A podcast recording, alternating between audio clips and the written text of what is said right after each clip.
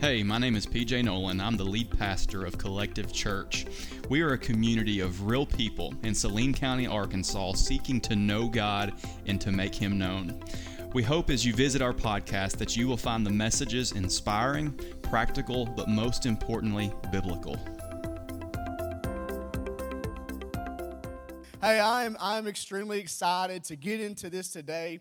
Uh, go ahead, open your Bibles to Hebrews Hebrews chapter 10. We're going to be looking at a passage in there, and uh, we're going to be talking about uh, a specific topic that I'm really, really encouraged about. But I have to kind of, come, you know, take a little bit in on myself here because we're going to be talking about uh, community.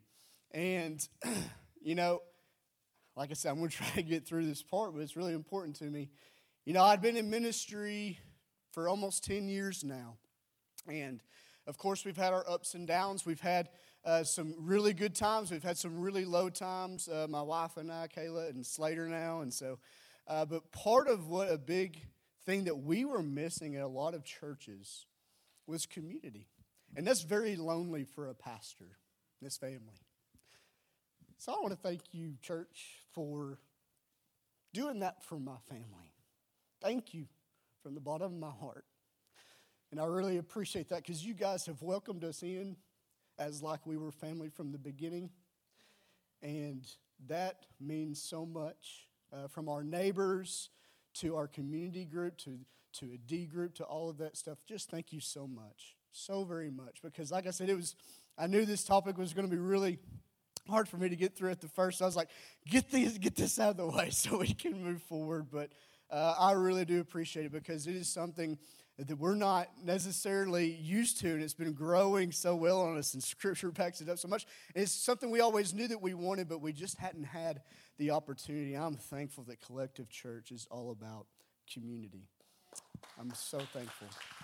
And so, anyway, we're getting that out of the way. But as as we've been going through uh, this past series on getting in the good news right? Did y'all enjoy that series? Because I know I did. We got into the good news, and I'm just thankful that we are a church as well that gets into the good news and that leadership drives us to the good news and getting away from news that we don't necessarily need to wrap our lives around. And so, bridging this, this, this gap here just a little bit from where we've been and where we're going, I, I, I really believed that we needed to look at that word called community because uh, as a church, we're already doing it, but there's always room for improvement and for God to speak life into stuff that you're already doing good. Okay? If you're doing something very well, God can still speak into that, that part of your life, right? He can still bring you further up. He can still make it better because maybe it's a gift that He's already given you. And so this morning, as we look into community and as we bridge this gap from where we've been but where we're going, there's this, uh, there's this quote that a good friend of mine, Dr. Nathan Rogers, he wrote this the other day, and I just couldn't help but to, to add it because it really fits well with where we're going today. He said this He said, God built lighthouses to see people through storms. Then he built storms to remind people to find lighthouses. And I was just that that is so so profound, so good, so so good for us to hear this morning because of course, we've been in the good news and we've, we've seen how we can get through the storms, but God builds other storms in our lives. And yes, God does that so that we can and that we do find lighthouses. Of course, we're talking about community, we're talking about people, but I think that it's really good for us today, right, to answer really three questions about community, about these lighthouses that we need to have in our life, these people that we need to surround ourselves with that will help us keep us accountable, that will drive us to take the next step in life, to maybe take that spiritual journey that we don't want to make, but that God's really leading us to do, right? We need those lighthouses in the storms of our life, and no matter where you are in your life, God is using people around you, whether it's good influences or bad influences so we need to be very careful in who we choose to be our lighthouses in life. And so I really love that quote, and it just, again, goes right into what we're talking about today. And of course, the very first thing we're going to talk about today is what is community? What is community? And I believe the writer of Hebrews gives us a beautiful passage here that helps us define it and then live through that definition.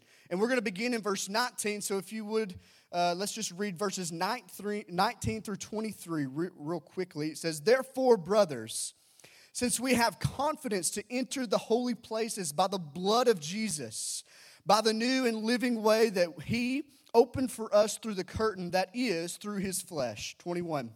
And since we have a great priest over the house of God. Let us draw near with a true heart and full assurance of faith, with our hearts sprinkled clean from an evil conscience and our bodies washed with pure water.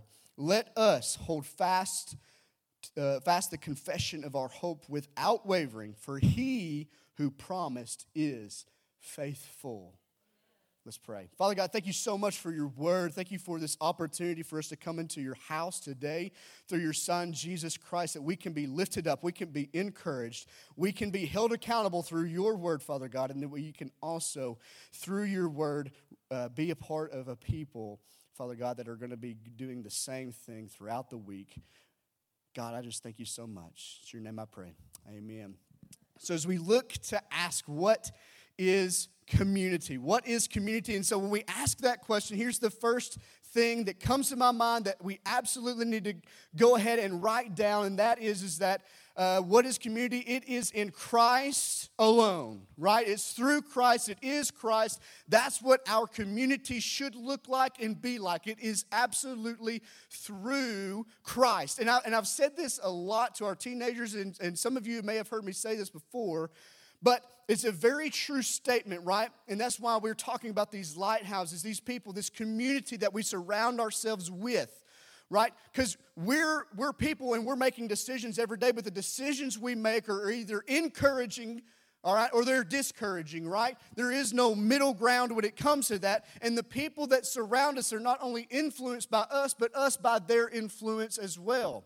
And so when we look into this, you need to start asking yourself the question Was Jesus an encourager or a discourager through his words?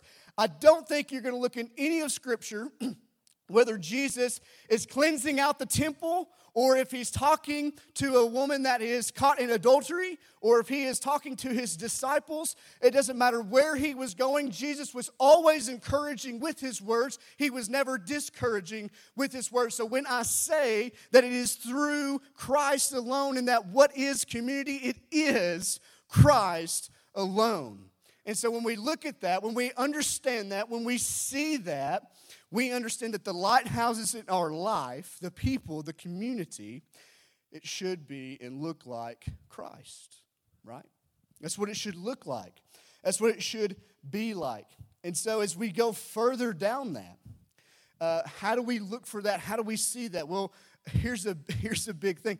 Look for a church, right? Look for a community that is in Christ alone right? Like there's that the sole purpose of the church, right, is in Christ alone. Like there's leaders in our church, there's a there's a governing body, if you will. But if if there is one thing that is certain, right, that it is that Jesus is the captain. There's no doubt about it. If Jesus isn't the captain of your church, look for a different community, right? If he is, dive into the community, and when they're encouraging to you, when they're encouraging to you through the Word of God, though it may not settle well with your flesh, your spirit is saying, That's it. Right? Because that happens. You know, PJ's already mentioned, you know, as we move to this next series, it might, it may uh, ruffle a few feathers, it may not sit with you well, but it's because Christ is the captain of the ship, and PJ don't, he don't drive it. Jesus does, right? So that's what we have to remember. That's what we have to we have to agree with that because if we don't, then we're no longer a Christ guided church. Get that? So it's like, do you, do you want to be encouraged or do you want to be discouraged? Right? Because you can go to a church that fluffs you up, but it's discouraging in the long run. It's, it is. been there, done that. Many of you sitting here today, you're, you're thinking of past past churches maybe you've been to maybe you're a guest this morning and you're and you're in transition. Let's not shy away from that. I'm glad you're here. I want you to know that as you're here at collective church that's our church. We're christ-centered and it's christ alone. That is what community is. But that's what collective is. That's what collective is. So what is community? Community is people right? Community is in christ alone but it's people that we surround ourselves with, that we are in relationship with. And so, as I do this next part, stay with me for just a moment because this is important. In Ephesians 5 25 and 27, and, and men don't get too excited. I know I went past 522. I know it's our favorite verse. All right, those of you that know, you know. But it's right? So it says, Husbands, love your wives as Christ loved the church and gave himself up for her, that he might sanctify her, having cleansed her by the washing of water with the word, so that he might present the church to himself in splendor, without spot or wrinkle or any such thing, that she might be holy and without blemish. That is, the, that is how uh, Paul describes to the church of Ephesus is that this is the love that Christ had for his church, his bride. He's the bridegroom. That is the love that Jesus had for it. Can I just talk for just a minute, right? I love my wife. I know, uh, don't, don't, don't get mad at me. I'm not going to put the spotlight on you too much, okay?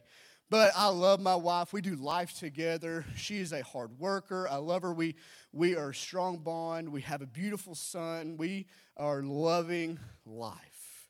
But I read this passage, and this passage is, is, talking about it's talking about husbands, but, but Paul's putting an emphasis here on community too. He's putting an emphasis on the church. Because he takes it from a, a relationship between man and woman and he puts it back to the church. Look at what he does here. He says, right, that Christ loved the church. He gave himself up for it. He's really talking to the husband. So here's my thing, right? Because he wants it to be without blemish. He wants to be uh, perfect, spotless, right? But he loves it. He gave himself up for it. I love my wife. If you're sitting here today, or if you're just out and about and you have an issue or a difference with my wife, I'm going to have an issue or difference with you. But hold on. If you have an issue with the church, if you have an issue with Christ centered church, God has an issue with you. God has issue with you because that's his bride.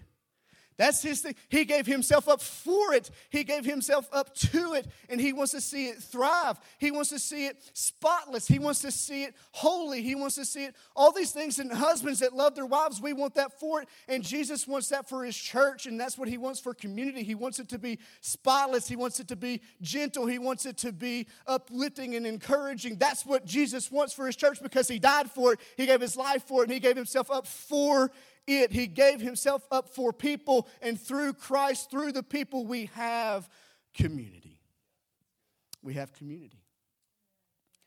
And that's super awesome, right? That we have that through Jesus and that he wanted it for us. Second thing, so who, right?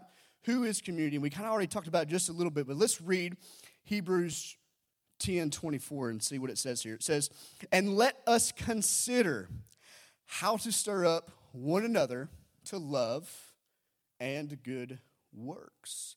So we already kind of explained and we kind of talked about already, right? That we, the people, that is who the community is, and that it is through uh, Jesus Christ. But I want you to notice something really quickly, right? I want you to notice something really quickly that Paul uh, he points out at the very beginning of verse 24. And listen to what he says. In verse 24, he says, And let us consider. Right? Let us consider.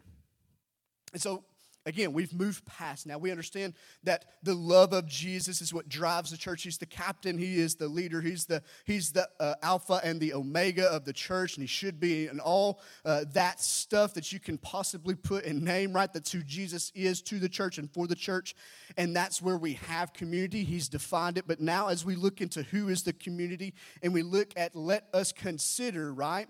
Then we should consider the things that follow what he just said, right? So now we have a belief in Jesus.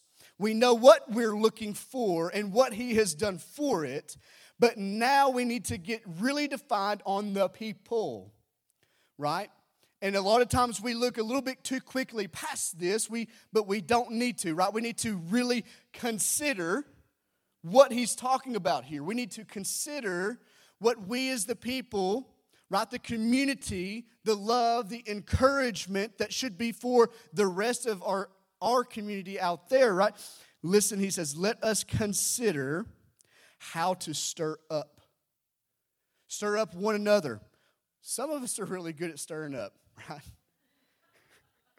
right? Just some of us have that is that is your spiritual gift, right? You're just boy, you can stir some stuff up. I have been at some churches where there was the most glorious stir uppers. I'm telling you. I mean, they were they were good, right? And, and, and a lot of us in here, we, we, we just, that's just what we, it just naturally, we just stir stuff, right? Whether it's through, uh, you know, passive aggressiveness or whether it's through, uh, you know, being sarcastic or I'm saying the same things, right? So a lot of times that's just what we do. But notice what Paul says here. And I'm, I'm really not trying to step on anyone's toes or single anyone out. I'm, this is what the Bible says. Here's what it says for us to stir up, right? This is what community stirs up. He says, and let us consider, so first we have to consider to stir up one another to love and good works, right? So let's, let's talk about that for just a second.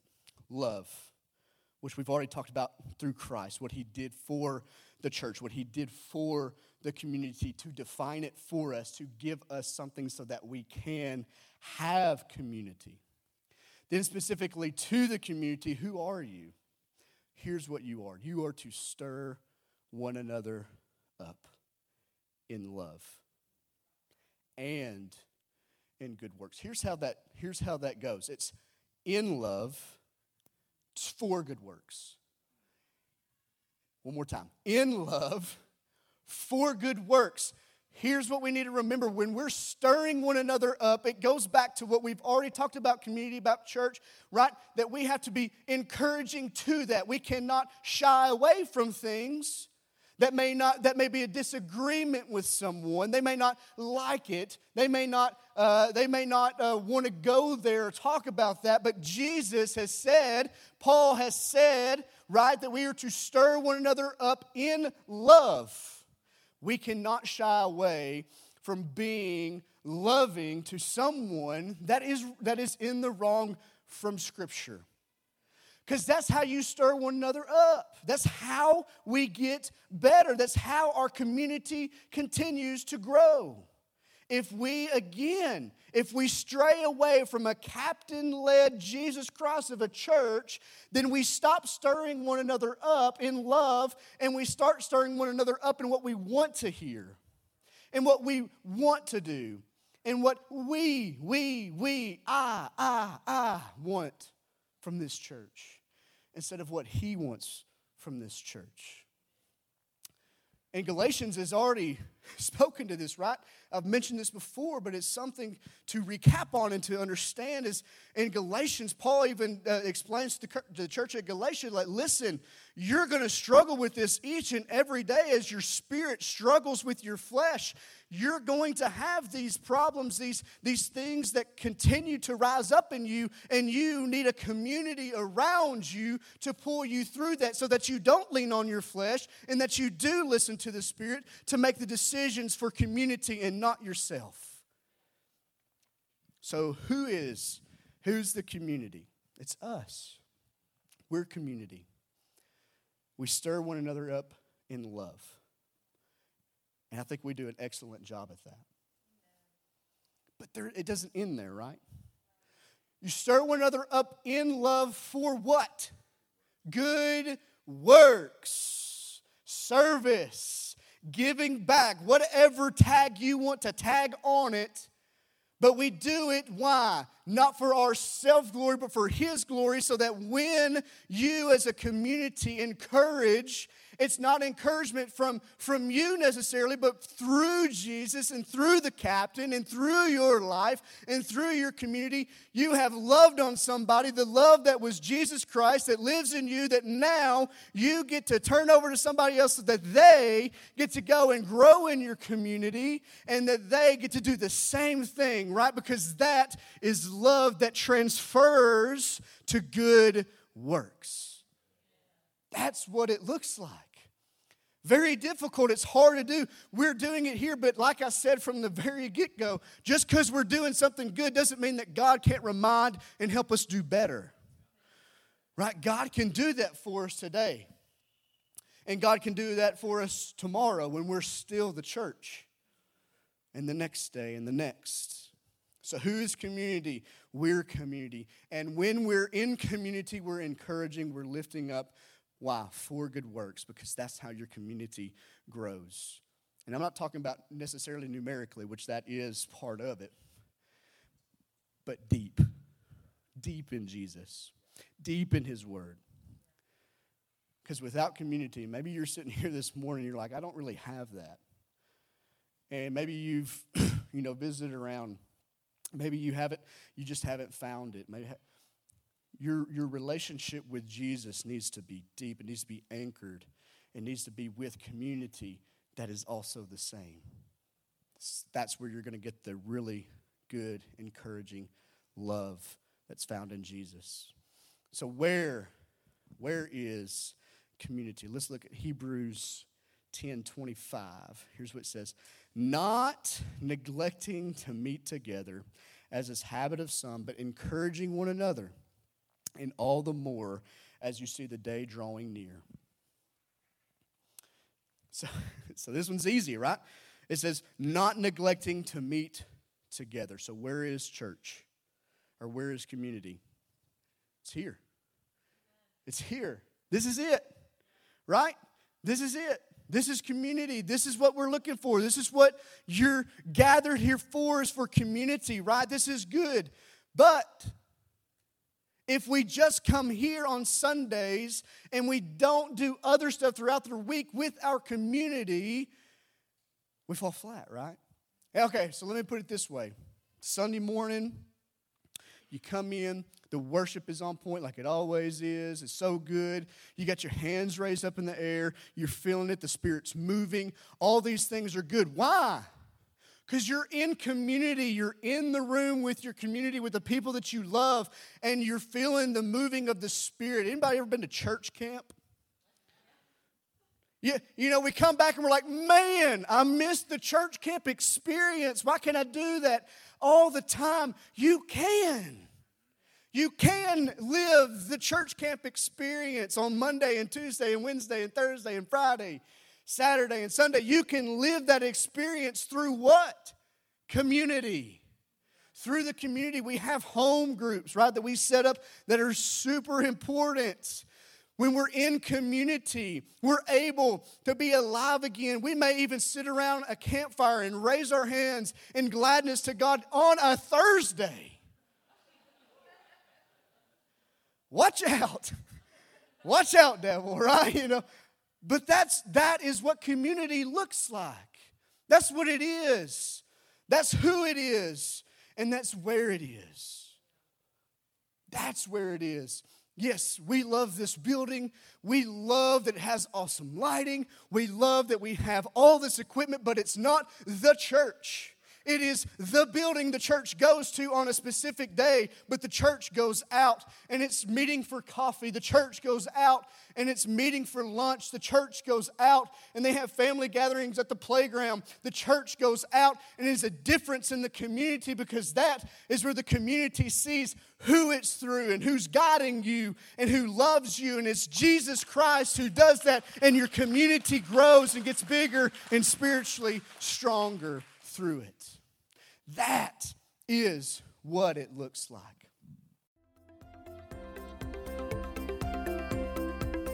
Thanks again for visiting the Collective Church podcast. We hope you found the message to be practical, inspiring, and biblical. And by the way, if you're interested in learning more about Collective Church, you can follow us on Facebook or Instagram. And if you enjoyed the message, hit the subscribe button. And if you'd be willing to, hit share and help us spread the word about Collective Church.